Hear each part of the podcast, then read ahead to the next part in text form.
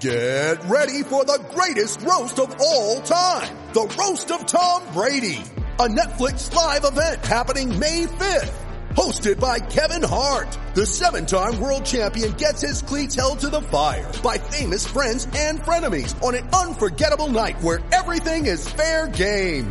Tune in on May 5th at 5 p.m. Pacific time for the Roast of Tom Brady. Live only on Netflix.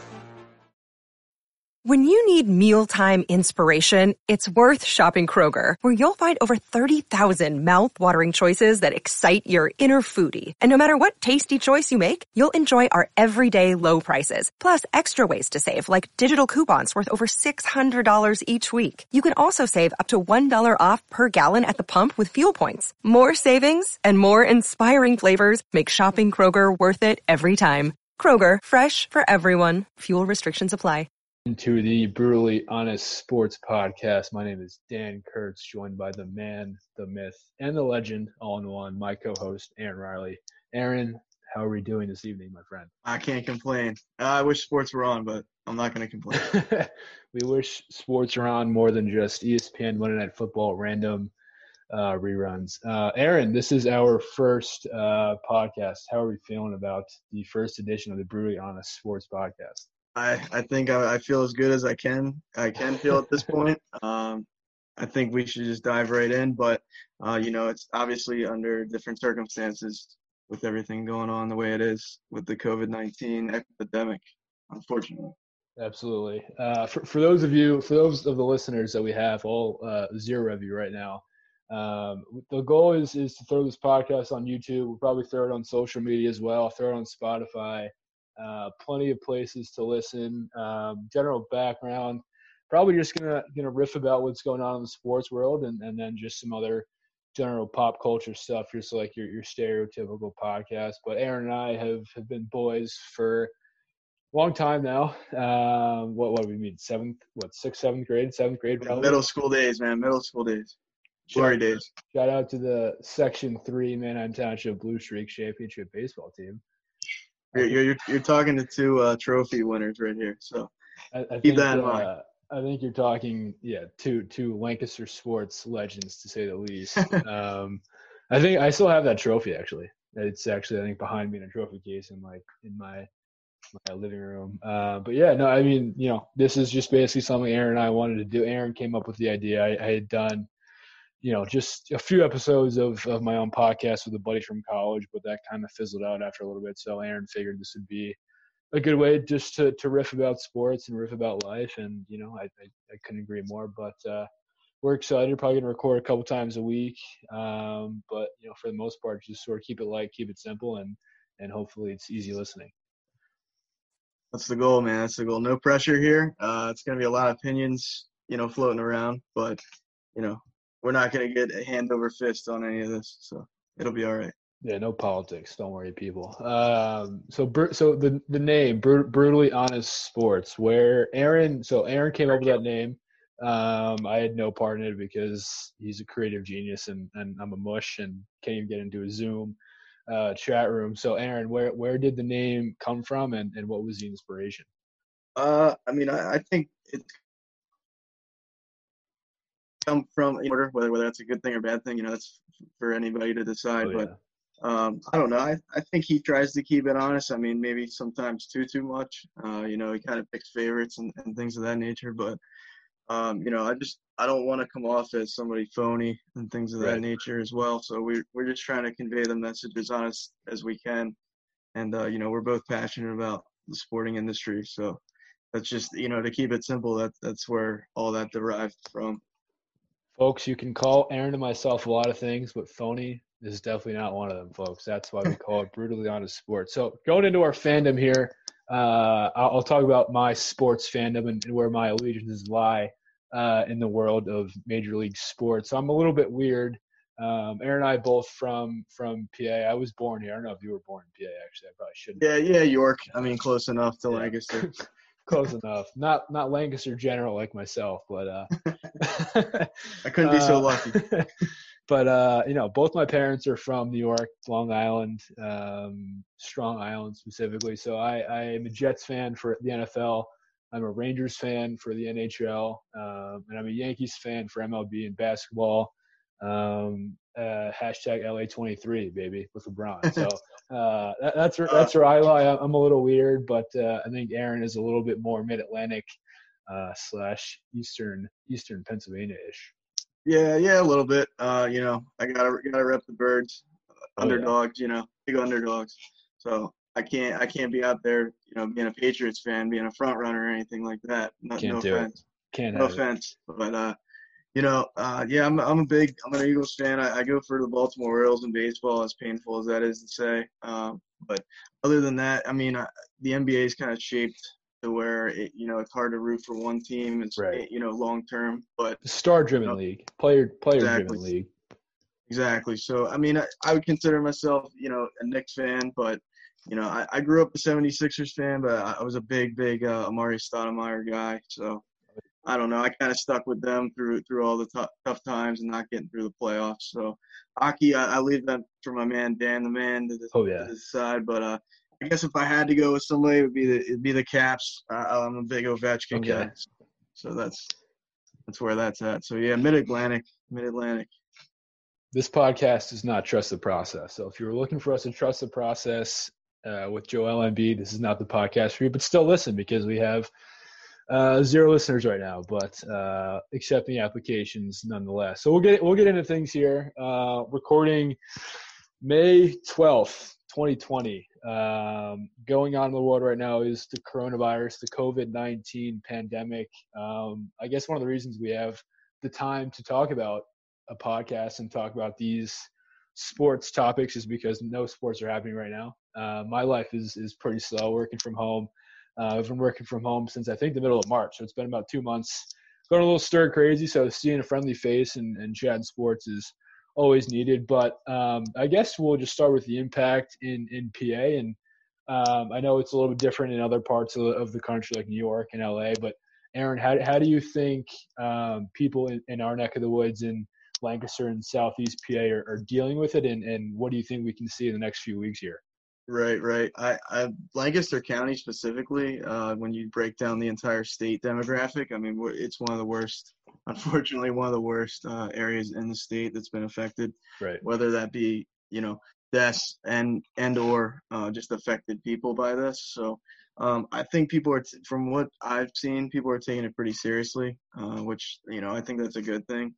Um, unfortunately, you know, obviously the world runs around money, and that's always going to be the way it is. But I think we at least have to get some type of control on this because, uh, especially the older demographic, it would it's it's pretty horrific the type yeah. of things that, that are going on with them. So, uh, yeah, just I, I definitely think we're we're not nearly as affected as, as Dan said as, as LA and, and our neighboring state of New York, but it's it's it's not an easy thing, and it, and it's definitely affecting our area, you know, pretty pretty badly, unfortunately. It's a it's a weird it's a weird we're in like a weird spot. We're in a hotbed for a lot of elderly people. I feel like, and, and not to bore you with like coronavirus details, but this is sort of where we're at. And and, and I mean, even just going to the store, and I was in Costco today, and and you know they have there's like lines outside the store to get in. They're they're limiting people in the store. You know the whole six feet social distancing distancing thing. Everyone's wearing a mask.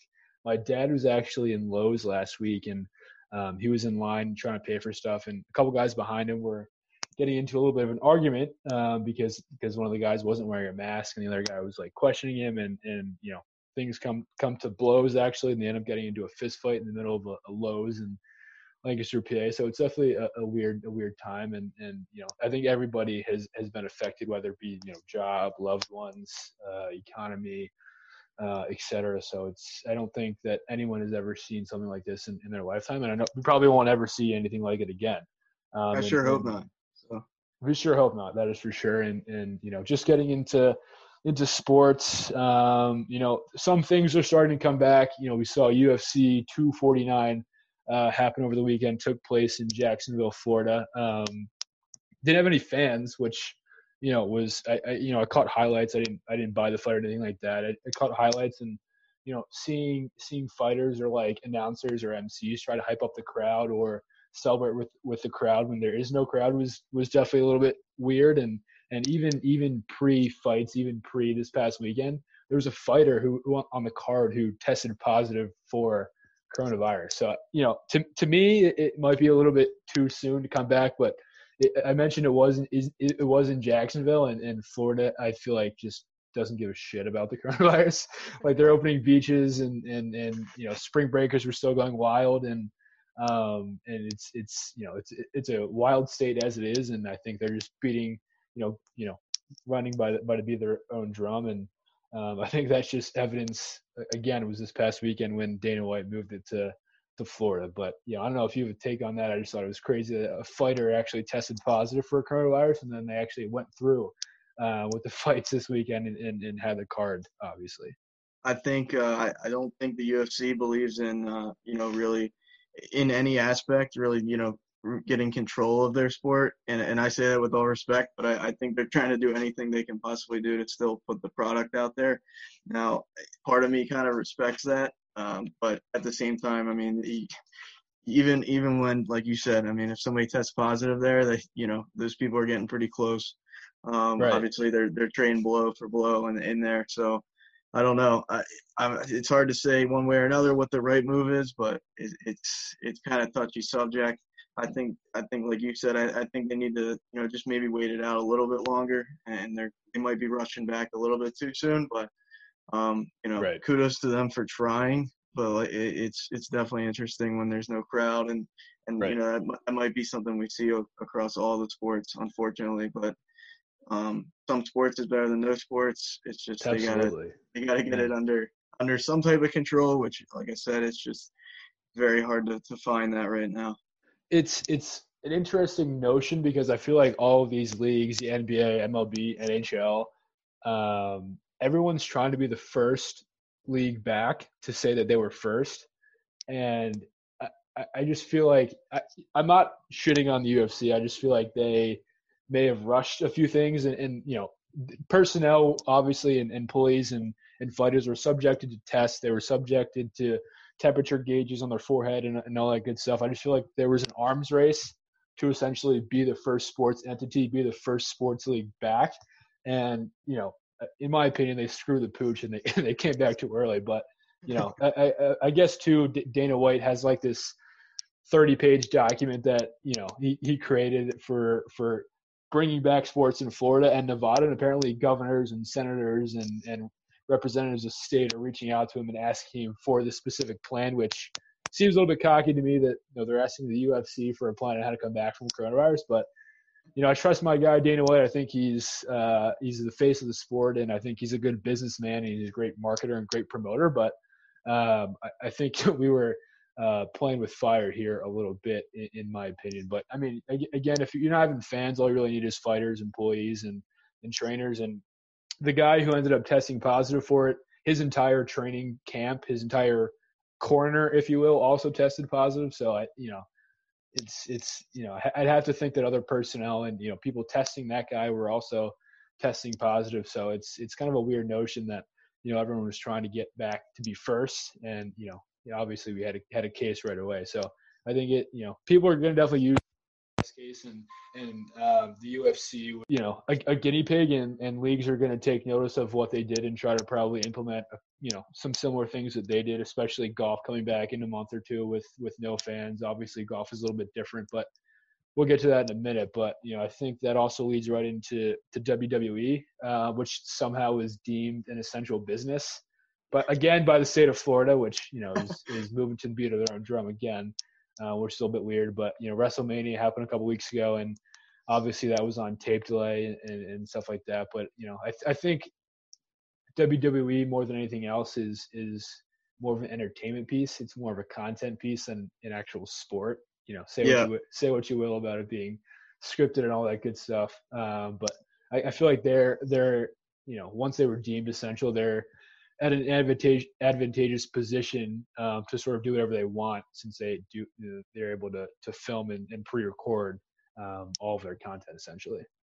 Sure, sure. Just to touch on that that UFC part, I, to me, I mean, I get it. It's a business, and, and it usually operates as a as a pay per view type of a you know that type of business. But I don't know. To me, I think they should have they should have tried to get ESPN or, or, a major network in on it, and I think that the ratings would have been sky high because it's it's a sport that's live and active. And right. I don't know. To me, uh, you know, I, I get it. It has to run around money, and and ultimately, those are always pretty much broadcast on pay per view. But I mean, I think I think you would have had everybody tuned into that if that would have been a, a free, you know, just flip it on and, and we'll check it out. It, it, it, I, I 100% agree with that. I think it should have been. I think it was on ESPN Plus, or like you had to buy it through ESPN Plus. Like even if you had a subscription right. to to that platform, I think you would still have to pay extra for it. Um, it, to me, it, you know, definitely if you're going to be the first one back, why not make it accessible to the general public? And um, yeah, we all we all need a distraction, I think, and and you know how many people are rushing out. The, I mean, I'm you know obviously the diehards are always going to pay for it and things of that right. nature, but it's like I don't know. That that's just a personal take on it. No, I you know hundred percent. I you know I, I completely agree, and and you know I, like I said before, I think other sports leagues and, and entities are going to probably start to take notice and and do some similar things. But you know, just just getting into to the other four major sports here, um, was was there a specific league like you wanted to touch on? Should we touch on baseball, basketball, NHL? I think those are probably the three that are, are hoping to be next in line, probably after golf, maybe mid July, August ish that sort of time frame. Sure, sure. Yeah, I think I mean there's been a lot of buzz around the MLB just within the last week or so. It's starting to heat up. Uh, they have a proposal on a basically a cut season, like it's going to be cut directly yep. in half, so it'll be 82 games. Yep. Uh, what's interesting is uh, there'll be just around 14 teams making the playoffs. Or I'm sorry, 12 from each league. 12 from each league. So um, you know a lot more than than the usual. Um, I don't know. There's a lot of, of little intricacies in that. So um, as far as uh, they're going to hold a bigger roster, um, and and every team's going to be a designated hitter. Uh, Saw within, that, yeah. Within the game, so you know, I don't know. I, it's interesting. Um, they they are trying to keep it region by region, so it's going to be a lot of the NL East playing the AL East, right? Um, just to eliminate travel. Um, you know, just the risks that come with that. So that that's that's an interesting take. I, I don't know how you feel about that. It's it's it's definitely going to be modified heavily though.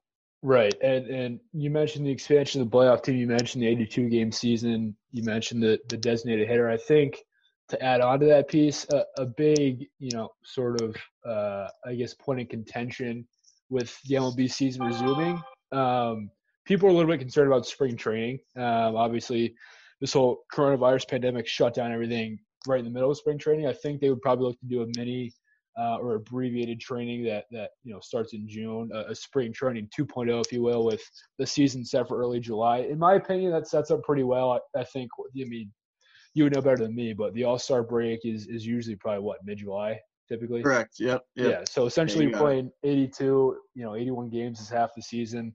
Um, I think it's a little bit interesting in terms of the financial implications. Um, I, I know you know, obviously baseball is the only on you know, the only sport that doesn't have a salary cap in terms of, of the big four major sports. And I think their revenue split is, is going to be pretty interesting. I know the owners um, put a deal in, in place of the players that essentially wanted them to, they're to pay them for the 82 game season instead of their entire um, season salaries if they're playing 162 or whatever it is. So essentially a prorated salary based on how many games they play. I think that's pretty interesting. I mean, you kind of have to feel for for the owners on one hand because you know they are losing a shit ton of money with loss of sponsorship revenue, loss of ticketing revenue, loss of concessions, just anything under the sun. You can just chalk that up as a loss. But I, I'm I, I typically side with with players on on these types of collective bargaining discussions, just because the owners are billionaires, honestly, and then especially baseball when you know, a lot of the fringe players, a lot of the fringe major league guys don't really make that much money if they're up and down from AAA, AA, whatever.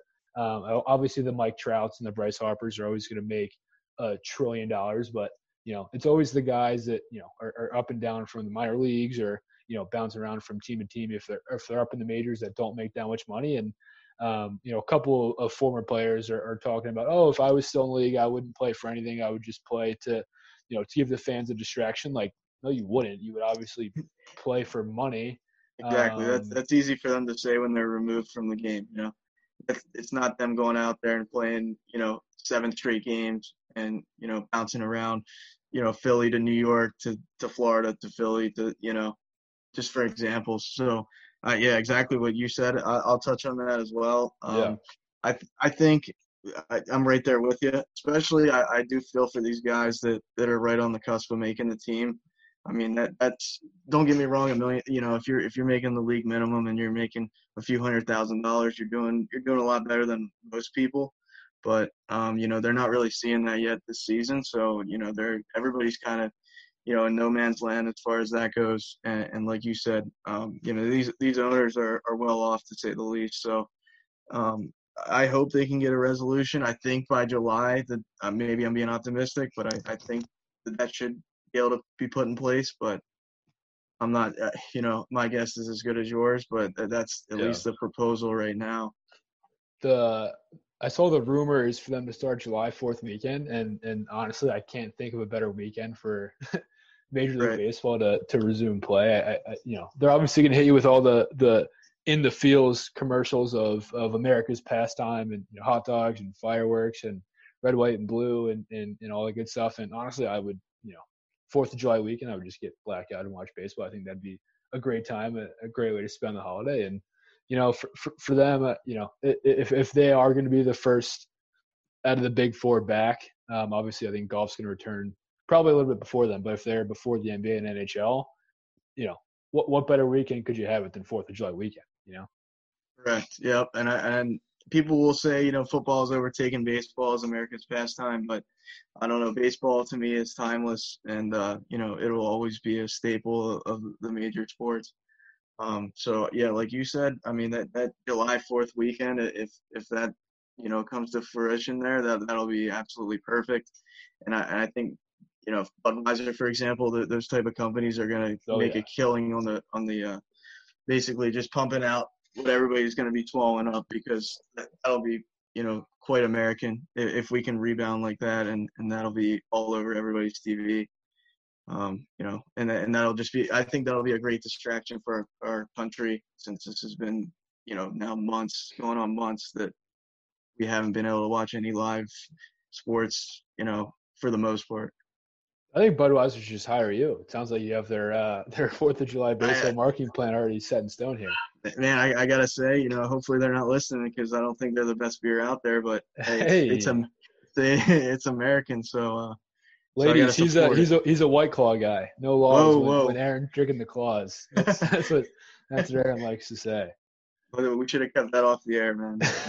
that didn't need to go out there. It's between him and I. What what do you what do you I wanted to ask ask you though on this. What what do you think about the the universal DH thing? I feel like this has been an argument for the last 50 years. It seems like of, of if the NL should, you know, bite the bullet and actually get the DH. But what what are your thoughts on on the entire league getting the opportunity to use a DH?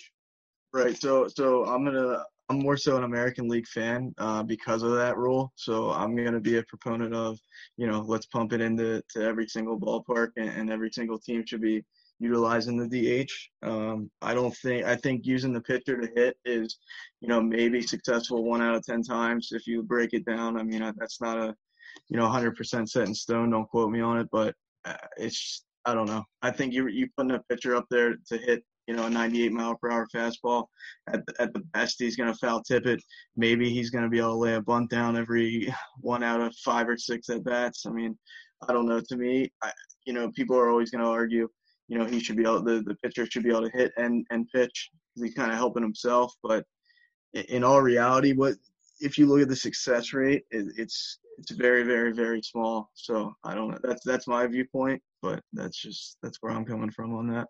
No, I, I agree, and, and, and I think it's it's sort of been a black. I mean, honestly, if if you're a fan going to a game, do you want to see Aaron Judge go Yabo four times a game, or do you want to see like CC Sabathia strike out like five times? I don't I don't know. Like it's unbelievable, and and and I think I mean, do you think that the way rosters are constructed right now, do you think that the NL might be at a disadvantage the way that their lineups have been constructed, and and maybe they sort of attacked maybe these GMs sort of attacked free agency thinking that they wouldn't have this this GM, and, and do you think that there may be a couple of holes in in National League teams lineups because of this?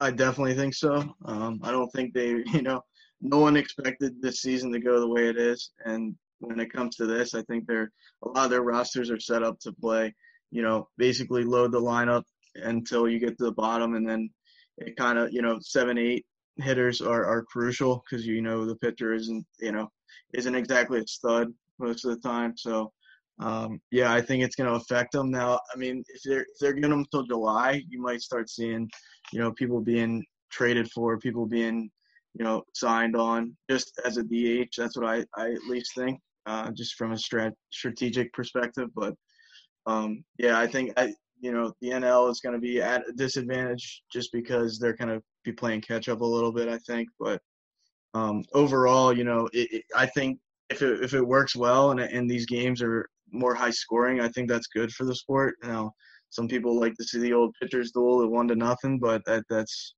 you know you're gonna catch some flies in your mouth by the end of it. So exactly loser sometimes. No one likes to see low scoring games. I'm not going to an NHL game to see a 2 1. I'm not going to an NBA game to see an 85 75 two point fest. Going to see Steph Curry drain threes and, and Ben Simmons not drain threes. Um, all right, wow. NHL, NHL, NBA. I think these two um, are sort of in lockstep, just based off they essentially have the same length of schedule, 82 games each year. They typically start in October, November, end in you know June-ish, June-ish, July-ish. Uh, do, I, I guess if baseball is playing to, to come back in July, do you see the NBA and NHL doing something similar? do you think they're they're in a better position than the MLB is? That, that's man, that, that really is a tough one. Um, but I'll speak on the NBA first. Yeah. Um, the NBA, it, from what Adam Silver, the commissioners, you know, really conveying is, is we're going to go into a playoff, basically playoff right away type of type of mindset as soon as they come back. So um, I know they're trying to do it at like a neutral site. Uh, Las Vegas right. has been like the, the biggest uh, rumor when it comes to that. So um, I think the NBA might try and do that in July. I mean, if the MLB gets up and running with no issues, you know, crossing my fingers on that. But um, yeah, I think I think they'll follow suit very very similarly um, in the fact of, of time. I don't know as far as like being able to, to move, you know, a playoff series from LA to New York. Not that yeah, New York's not even gonna make it, but let's just say LA, Boston, that type of deal. It, I just don't see that happening. I just think that's too many equa- too many variables in that equation. But uh, as far as the NHL, I mean, you can speak on that a little bit better than I can, but uh, you know, I, I hey, more sports the merrier. I know a lot of people love the NHL, and I and I want to see them come back just as much as everybody else because, you know, we just got to get back to some type of normalcy, even though it'll be, you know, most likely without crowds, which is a, a damn shame. So. Yeah, I, I think you know the, the NHL is is in a little bit of a different spot since they re- they rely on that broadcast money and they and they rely on tickets and sponsorship probably a lot more than the NBA does. I mean, the NBA gets a ton of money from Turner and and from ABC and, and I guess Disney since Disney owns ABC for for those broadcast deals and, and hockey's primarily on you know like like local sports channels or on NBC. So for for, for the NHL, I, I, I don't see I don't envision them going right into the playoffs like the NBA, just because I think the NBA is is more of a top heavy league. The NHL is more parity, where on any given season, um, the teams ranked one through eight could could win the cup. Like it's a team gets. I mean, the LA Kings did in 2012. They got hot and, and steamrolled teams. Um, you know, I, I think the NBA like who, who's going to be in the finals? It's going to be the Lakers and the Bucks, probably, right? Like, I think. Yeah, it, it's it's a little bit. I think this year it's been a little bit closer as far as like the West is just absolutely loaded, uh, in comparison to where it was just Golden State every single season, which you know that kind of got dry. But um, yeah, I mean, you can't you can't discredit the NHL for that. I think that that makes them a very competitive league, and that's exciting as a fan. Where the NBA, most of the you know, it's either LeBron from the East, and then you got you got Golden State from the West in, in previous years. So I think you know anything can happen as far as the NBA this this season. You know the Clippers aren't aren't anything to, to yeah. joke about. So yeah, Clippers. Yeah. It, will be interesting. I I don't know who people are speculating it's going to affect the Lakers more. It's going to affect the Clippers more. I, I, think it kind of affects everybody the same way. Um, you know, everybody's been off, so I don't know. Just to to get it back and rolling. Um, you know, I, I think the NBA, as far as that's concerned, they it would be exciting to watch. It would just be, uh, you know, unprecedented, just like every other sport right now. Yeah, I mean, I, hey, LeBron, if LeBron gets more rest, that's fine by me because the more rest he gets, the more the more points he's going to put up and, and, and the better he's going to do. But uh, I, I, think from from an NHL standpoint, you mentioned NBA is looking at Vegas. I heard Disney was a possibility. I think they're kind of zeroing in on one location just to have playoffs. I think the NHL is looking to do more of what baseball is doing and and sort of have like four hubs. I think like North Dakota and and and their rink was suggested as a spot and and Arizona potentially as well. So I think they're going to target um, specific regions in the country that really haven't hit that hard by COVID. Um, and, and, probably play out of there and, and, hopefully finish the season. I mean, for me, I, I want them to finish the regular season because the Rangers are, I think as it stands now, like four or five points out with you know like 10 games left so if they can finish out um, obviously that's preferred you know if, if they had to go to the playoffs i mean you know th- at the end of the day whatever like i just want to see some hockey this year and and I, I think you know if if either of these leagues don't end up finishing the season it's going to have probably a severe severe impact on the cap moving forward just because you know if, it, if they're not finishing a season like i don't think these broadcast companies have to pay them even if because they're not broadcasting playoffs they're not finishing out the contract essentially. So i think revenue goes down obviously salary cap's go down as well and you know the more guaranteed money you have as a team for 2021 and, and beyond i think the more screwed you are and same thing with football too we can talk about the nfl in a second but like I feel like I feel like teams are always up against the cap in the NFL, and and and you know if, if the cap goes down, I think teams are screwed, especially if you have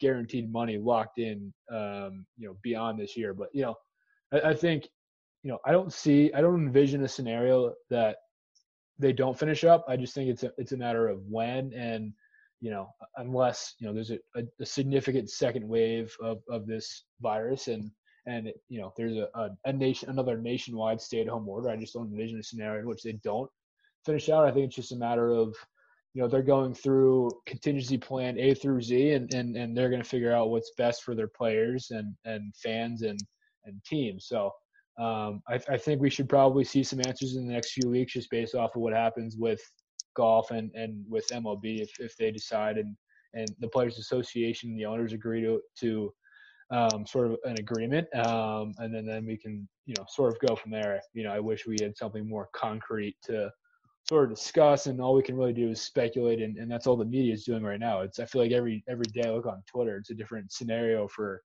every different league and, and that can get a little bit annoying as well but i think we're on the cusp of, of getting these sports back soon and and that's a lot more than i can than i can say from where we were you know two months ago yeah i, I totally agree with you it, it's almost like the more speculation i see the more impatient i get um, just day by day. It's like, you know, how long can this go on?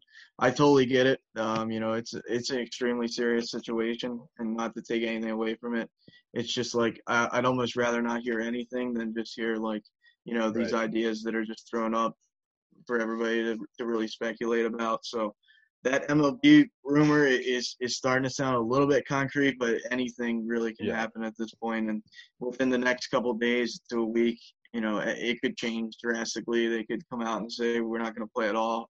I don't even want to say that, but you know, it, it, everything's kind of up up in the air still, and this is months later. So I need I need something, man. I mean, NHL, NBA playoff time is is arguably outside of I think like you know football playoffs and, and wild card weekend is arguably like that first round. Those like two weeks are obviously like top notch in terms of sports weeks throughout the calendar. So if we can get that like midsummer into like early fall, like right around when football is starting as well, I think that is it's gonna be prime time. Correct. Yep, yep, yep, yep. I think uh, I think if they come back for the playoffs, even with no crowd, it's gonna be it's gonna be intense because everybody's kind of chomping at the bit to, to you know lace up the cleats again, lace up the, the sneakers. So let's get a little uh, let's get a little golf talk going. So we we got a match coming up. We got a match. Um, if you remember, two years ago, I believe, uh, Tiger and Phil had a match. It was called the match. Um, what a great name they had um, for that. I you know I would I would put that name slightly behind ours. Uh, our brutally honest sports in, in terms of creativity. Um, ours is definitely number one, but way yeah, way above it, I think. We're not even in the same stratosphere. Absolutely. So so Phil took that took that match they played in Vegas. I think it was Black Friday, the day after Thanksgiving. They're gonna do a round two, um, and this time it's gonna be a team format. It's gonna be Tiger and Peyton Manning, the Nike guys, versus my boy Phil Mickelson, the lefty, and Tom Brady. Some guy some guy named Tom Brady. Uh, I don't know if you know who that is, but I've never really heard of him. So might be the fourth kind of black sheep of the group. Um, that'll be happening on May 24th, uh, the Sunday before Memorial Day, I believe. Uh, that's some something to definitely look forward to, even if you're not a golf fan. I feel like just um, getting an inside look at the banter back and forth between the four. I feel like Manning specifically is a pretty good trash talker, and I think Mickelson is as well. I think Tiger and Brady are a little bit more reserved, a little bit more, you know, elite. I guess they have like that elitist attitude. Um, but I, I think it's gonna be interesting too because they can't have caddies um, due to the social distancing guidelines. So they're gonna essentially be their own caddy. So Tiger will take a shot, and then Manning will, will be about to hit, and Tiger will be talking to him and you know talking about which club to play, um, where to aim, all that good stuff. So I think that'd be pretty cool from from a banter standpoint, and, and you'll probably get a little bit of an inside look um, rather than just the stereotypical like trash talk that goes on during a match like this. Yeah, that'll that I'm tremendously interested in that uh, for a couple of different reasons. I think even though it might be ultimately for for a lot of fun, I think uh, if I don't know if Tiger drops that, if they don't, you know, if they don't find a way to win that, it, it's there's gonna be controversy. I just I see it happening now, and then and then you got you got Tom Brady, who you know he definitely doesn't want to lose anything. So especially it would be, not to pay Manning. No, no. I they say they're friends and everything, but you know, you know, when it comes down to uh, a competition, they they, they want to outdo each other every time they, they get a chance to. So I don't know. I, am extremely interested. I, I'm I've never been a huge uh, Peyton Manning fan. I've never been a huge Brady fan. So it's it's kind of interesting. I you know I, I don't know. I don't know who I really want to root for. I you know Brady's won pretty much everything you can win. So I I guess from that perspective. I'd much rather see Peyton win. I think Peyton's a more uh, genuine guy. Uh, nothing to take away from Brady. He's probably the best quarterback to ever live. But uh, from a, from a, a perspective of uh, personality, it's hard to like the guy, uh, especially being an Eagles fan. He didn't shake Nick Foles' hand when they when they lost the Super Bowl. You know, you already got five at that point. So I don't know. Take it to the chin, my friend. For those at home, I'm honestly shocked that Aaron did not say that Donovan McNabb was the best quarterback of all time. Hey, I was I was I was a McNabb guy. Man. What, what, can I say? But you know, he joked. Unfortunately, I hate to say it. I absolutely hate to say it, but that was that what was that 04 that Super Bowl they 04, played. Yeah, 04. that was oh that was the first Super Bowl I remember watching. And I remember watching it like downstairs by myself in my basement. I think it was. Uh, that was like at the cusp of my football fandom. I remember T.O. had his broken leg. That was when T.O. was you know, making fun of his quarterbacks, making fun of his team left and right, but still playing pretty well in the field and you know, outside of his doing his doing his sit ups in his driveway. Um, yeah, I just remember that was like, you know, when I first started to hate the Patriots, when I like had a had a football conscience, I guess, to, to say the least. You must feel something similar since you saw your Eagles lose. Oh, that that's that that was pain unlike I don't think I ever felt up to that point in my entire life. I'll say that because I don't know. It, it, just felt like everything was coming together. You know, the roster was pretty good. You know, we, we didn't have too much trouble getting there. The team was nasty. And yeah, it just it fell apart. And Brian Dawkins.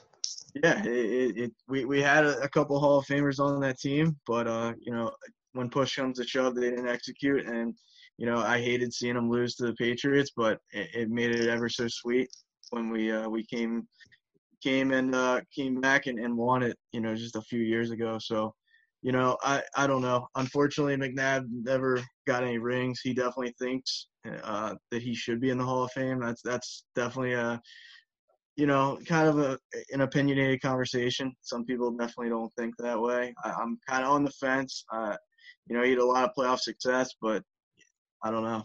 His last couple of years of his career, he really turned into a dumpster fire. And I mean, like they doused the gasoline on that fire.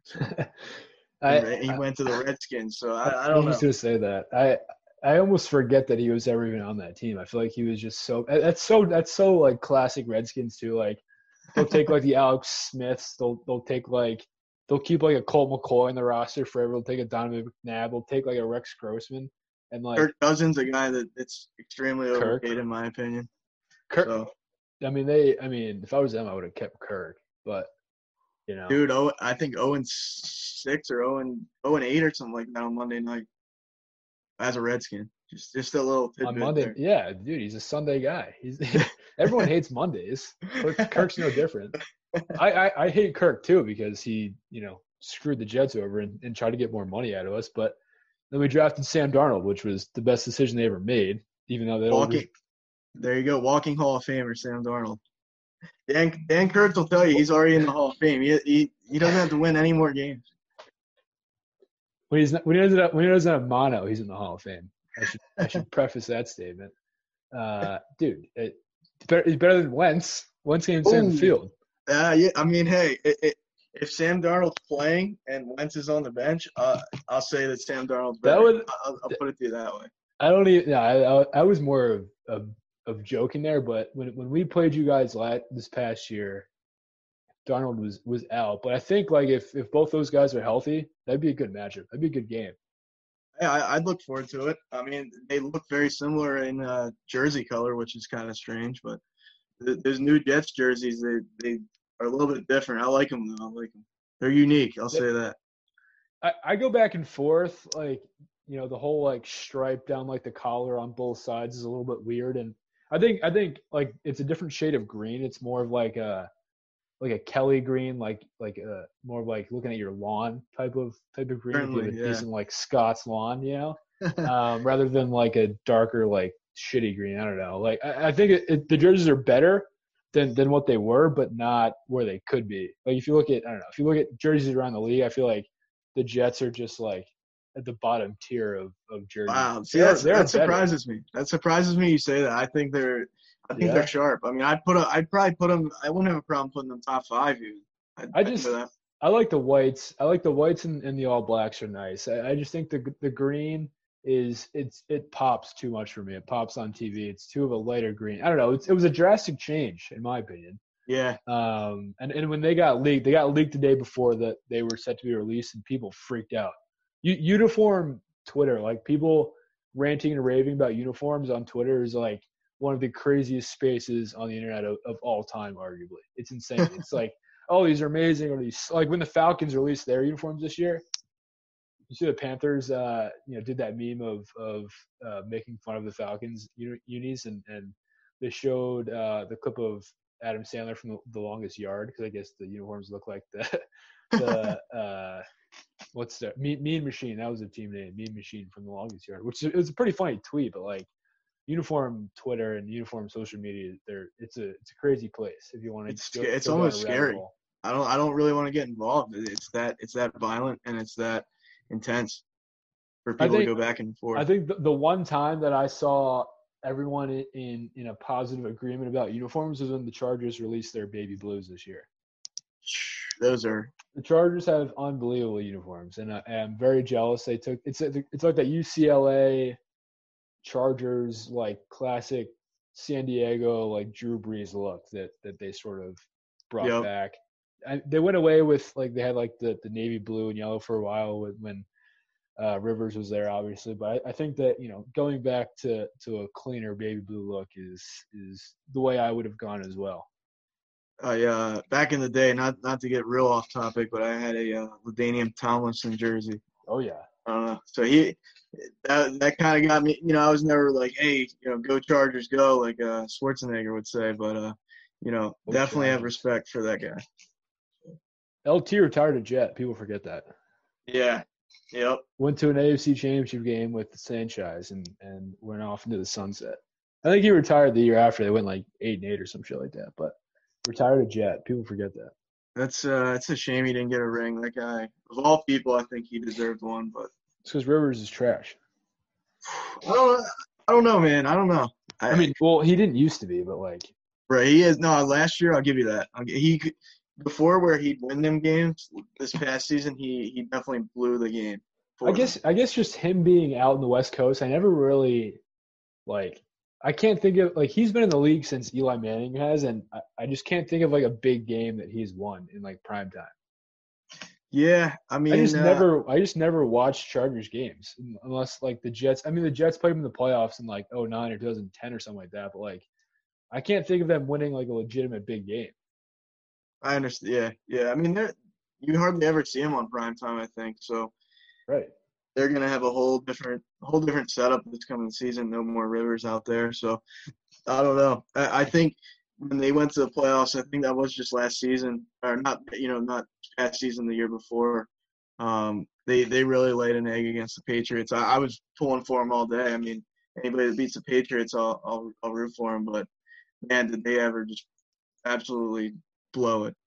Yeah, I, out I've been a, I, I've been a, a, a supporter of theirs from afar uh, over the years. I mean, their coach now, Anthony Lynn, is a former assistant of- of the Jets, and, and he's a good coach. And I wish the Jets would have kept him in the organization. And I think that you know they they were a good team for years. They just couldn't put it together. Either their offense is really good and their defense sucked, or it was the other way around. And it was a coaching mishap with you know Norv Turner being an absolute brick of a human being, and I, I don't know. They like like they wasted LT's talent. They wasted Antonio Gates' talent. They wasted Philip Rivers' talent. Like it, it, you- you'd be hard pressed to find like a between Rivers, Vincent Jackson, LT, and Antonio Gates. Like you'd be hard pressed to find four skill guys better than that, um, all in their prime on the, on the same team, and not really do much in the playoffs at all. I don't know.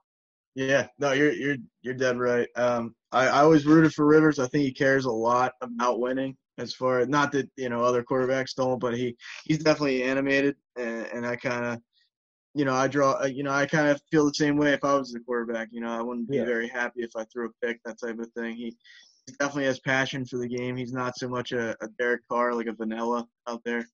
So it's just I don't know. Unfortunately, Ricochet uh, shot at Derek Carr. Ricochet shot of the century right there. What did he do to you? hey, he, he's making a lot more money than I am, and he's not doing a whole lot more. That's kind of how I look at it. So, He'll be holding Marcus Mariota's clipboard, making 150 mil by the end of the season. hey, man, Out there in the slot machines. You're, you're you're right. You're right. He might he might do better at the slot machine than he does behind the Hey, center. So This is this is a this is a brutally honest take. I hate Derek Carr. I, think he- I, I have no I have no idea why. I, I hate Derek Carr. I'm not I'm not gonna say I hate him. Let, let me let me preference that. I, I think he's absolute garbage. I'll say that. It's horrible. I, I think I think he, as far as uh you know having a lot of luck, he he there's a very good chance he's Irish because in his contract year he absolutely murdered everybody on defense, and then Yeah. ever since then he's been absolutely trash. Terrible. So I don't know. That's John Gruden's guy. Uh, I don't know how you get rid of Khalil Mack, but you keep Derek Carr. That that Terrible decision. uh, I got I gotta ask some questions there, but you know they kind of have the Terrible. the John Gruden 10 year uh, plan in place, which I think he's going to last maybe six or seven at Yeah, at that's very fair. best. Fair. And he's going to get the can. So I just, I hate Derek Carr, but I love John Gruden. I do like him. I do like him. I think he's very, uh, very overrated, honestly, just because uh, that, that Tampa Bay team, if you if you look back, uh, he kind of inherited that from Tony Dungy, and uh, ever since then he was kind of a 500 coach, and uh, not to mention his brother is just clueless. So you know, I don't know. That's just that's how I feel about that type of thing. if you ever listen to to John Gruden talk like before a game or like even even his Raiders introductory press conference, he just makes you want to run through a brick wall. And he, uh, if I played for him, uh, he would amp me up by just like looking at me. He wouldn't have to say anything. I could just look at John Gruden and be like, all right, like I'm gonna I'm gonna fight for you. I'm gonna be absolute warrior. I'm gonna go to war for you. And and I feel like he just has that effect on everybody except for Derek Carr. Because Derek Carr has somehow gotten worse in the past two years. Yeah, yeah, I don't know. I, I, nothing against the guy. I'm nothing against them. Just uh, if you if you get paid that much money, you gotta at least show up.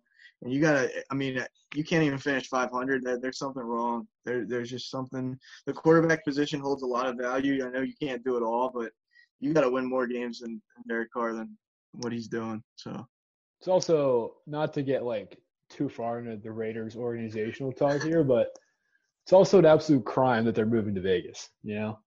Think so. I think they have one of the best fan bases in the NFL, and then you're kind of black you know, hole. There's people are. I I wouldn't want to go into that stadium with a a, a Rams jersey. Let's say. I mean, that you're taking your life in your hands. I wouldn't even wear a. I wouldn't. Even, I wouldn't even wear a Jets jersey. Any, I any, think that, I think you'd be all right. You I would. I wouldn't even wear a Jets jersey to like a Rams Raiders game. just no, not, you, just no, not. you should be. You got to be that guy. You got to be that guy. You'll be on TV. You'll be on TV. hey man, probably probably would be the first and last time that I'd be on TV. Um, I mean, yeah, I, I love how he you know just went down a rabbit hole of, of shitting on the Chargers and shitting on the Raiders, but that's what you get here on the Brutally Honest Sports Podcast. All right. It's a, it, we should be charging people to listen to this content. you just get brutally honest sports takes, and, and you could be talking about a golf match one minute and just absolutely ripping apart Derek Carr's entire life and career the next minute. So, uh, you know, sometimes you just have to be brutally honest, not to not to say not to say brutally honest 17 million times during a podcast, but uh, I think that that's that's where we've gotten to at this point. Hey, you can't say we're fake. I'll, I'll go back to that hey, point. It was phony. It was phony. But hey, we're not fake either. um, let me ask you this. Let me ask you where where do you see the Jets as far as a record? Here we Just go. let's throw it up there. You know, bold oh, prediction. Wow. So so we'll get into the. This will be a this. I like this question because it'll be a little tease and it'll be a little bit of a lead in into our next recording. I wanted to chat. I wanted to get more into the NFL. Um, but sure. we'll, we'll. I mean, hey, people, there's no sports happening we're gonna record twice a week. We got we got to save some content for for the next episode. So we're gonna we're gonna do a deep dive into the NFC East and the AFCs probably, but we'll we'll, we'll I'll give my Jets prediction here, and then we'll give Aaron his Eagles prediction, and then um, we'll sort of lead into the next episode. So I love the question. That's what a good co-host does. He tees you right up, puts on T for you. I gotta put you on the spot, man. I got it, it's it's intriguing. It's too intriguing. There's no games on. I got exactly. chopping at the bit here. Chopping at the hey, bit we we are just scratching the surface here on the brutally honest sports podcast but but back to the back to the to get away from my stall tactics here as i was thinking about um, what i was going to say I, you know they have a tough schedule this year. I think they have the, the sec i mean in, in terms of like last year's winning percentage based on the teams they're playing whatever that means i mean obviously the nfl is a year a, a season to season even week to week league. Uh, you know they have the second toughest um, schedule. I think they're behind the Patriots. The Patriots are first. You know, finally they have some bad luck. the fucking organization. Um, but Jets, I, would probably have to go seven, seven and nine. I, I think, you know, you you add that seventh playoff spot to each conference. Um, I think they challenge for a playoff spot. Do I think they get in? No, I don't think they get in. Do I think Sam Darnold plays every single game this year? I do. I do think that. I just think they have a completely new offensive line. Uh, they lost Robbie Anderson. Um, their you know second best receiver, arguably, is a rookie, Denzel Mims out of Baylor. Um, I think the defense, you know, the, the, secondary is a concern. You have Pierre Pierre Desir, who came over from the Colts in free agency, and then you have Blessuan Austin, who are you know maybe the starting two corners. You know, Austin was a was a six round pick last year that um, saw some action late and did pretty well for him, but that's a concern. It's it's a passing league, and I think the Jets are, you know, on, on the defensive side of the football, they're set up well to stop the run, but not the pass right now. And you know, it, no one really knows until we you know play the games. But we're playing Patrick Mahomes this year. We're playing Goff. We're playing Wilson. We're playing Kyler Murray. We're playing Josh Allen twice. Um, you know, we're playing Baker Mayfield. Um, so I, I, just think the way that the schedule sets up, we're going to play a lot of pass happy offenses. And I don't think the Jets have the offensive power, uh, firepower to keep up. I don't think they have the guys in the back end to stop it. So um, if I'm being honest and, and not being biased for once in my Jets fandom life, I'd have to say seven and nine. That's, I mean, take it take it with a grain of salt. I mean, it's an improvement over last year if you're looking at it on that. Hey, I, I think last year they had one of the easiest schedules in the league, and they went seven and nine. And I, I think a seven and nine schedule or record, I should say, this year in 2020, 21, I think would be an improvement because they're playing better teams. Because strength of schedule, yeah. Exactly. That's what I mean. If Sam Darnold can make a, a jump this year, I think that that's a good thing. Obviously, um, you know, he just has to be. He, he just needs more reps. You know, it's one of those things where he's a, he's a young quarterback, extremely young quarterback. I I think he's got the arm talent. Um, it's just you know staying on the field. Obviously, that's a, a you got to stay on the field. For you know, it, right. these guys are going to be coming for you, especially as you're a younger guy. They're going to try and knock your head off, but you know you're getting paid to play you're not getting paid to, to sit on the sideline so uh, similar thing uh, you know as we jump into the, the philadelphia eagles yeah go quick, for it real quick um, i don't know man it, it, ever since they drafted jalen hurts i've been kind of a nervous wreck so uh, i don't know as far as um, you know carson wentz can he stay on the field once again is it can he stay on the field i sure hope so um, I feel I almost feel bad for him at this point. I know he's a millionaire and he's a quarterback in the NFL, but it's just it's tough. So I'm gonna say they go nine and seven, similar to the last year. But I don't know. I mean, they got a they got a super hard schedule. So um, nine and seven. I don't know if that wins the NFC East. Dallas always can kind of creep up on you, but then blow it at the end. So I don't I don't know. It's kind of up in the air. I don't I don't think they're gonna be eh, you know an absolute dynasty by any means in the next couple years. Um, yeah.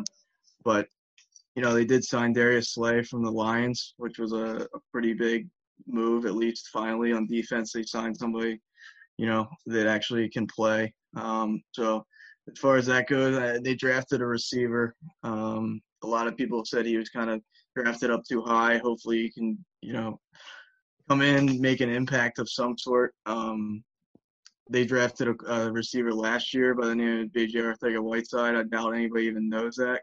What a maybe, what a pronunciation! Credit to you.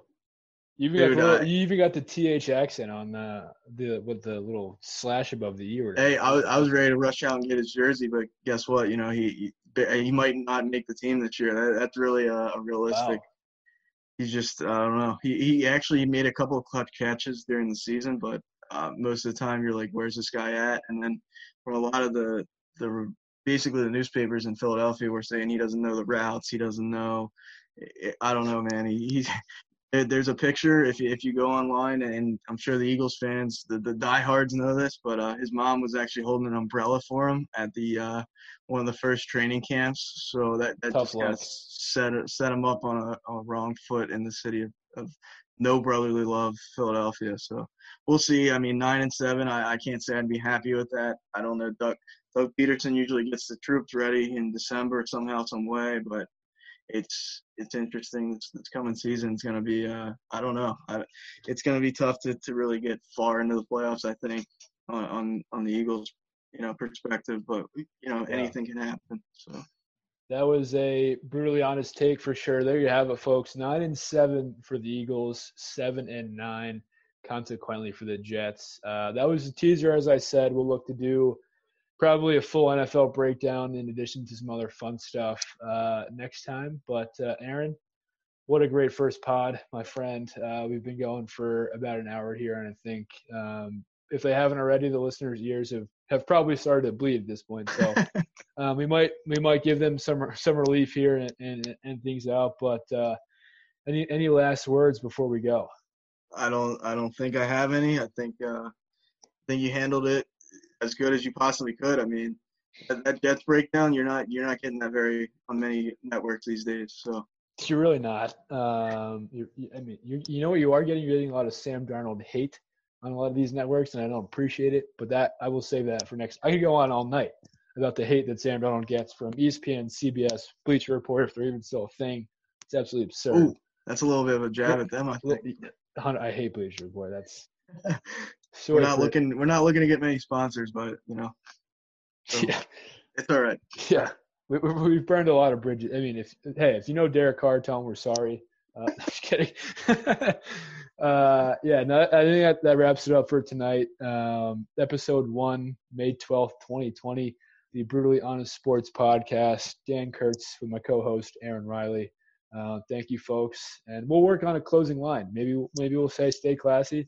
Maybe we'll say hang in there. I don't know. We'll, we'll, everything's everything's on the table right now, and and uh, we'll probably upload this to YouTube and, and hopefully Spotify as well, and maybe some other um, good platforms for your listening and viewing pleasure. But um, thanks for listening. Definitely, uh, definitely hang in there. I'm going to go with that one. We can Hang- close it on that. I think it's, uh, it's appropriate. It's appropriate. all right. Hang in there. Just about does it.